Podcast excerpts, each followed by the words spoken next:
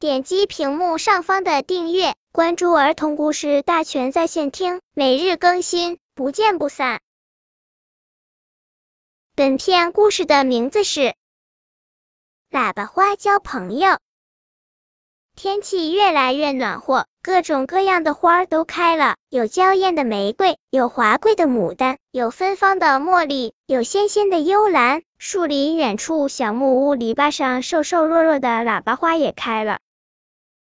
这天天刚亮，小蜜蜂就出门了。这段时间，它特别忙，因为它的花儿朋友都给它发来了邀请函，请它去做客，请它帮忙采花粉。小蜜蜂今天要上芍药姐姐家去，它飞着飞着，忽然听到一阵阵哭声。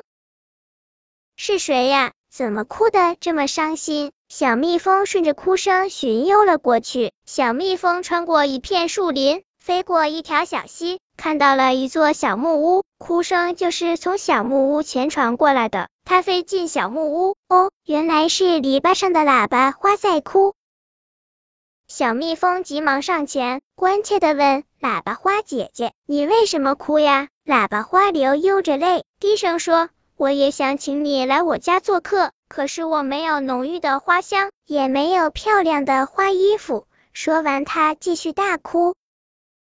小蜜蜂笑了：“可是你有响亮的大喇叭呀，它一定很好听。只要你吹响你的大喇叭，我就会到你家来做客。”喇叭花抬起头，小心翼翼的问：“你真的愿意和我做朋友吗？你不会嫌弃我不够漂亮，不够香？”“当然愿意，你很可爱的呀。”小蜜蜂说。喇叭花和小蜜蜂都开心的笑起来，笑声传得很远很远。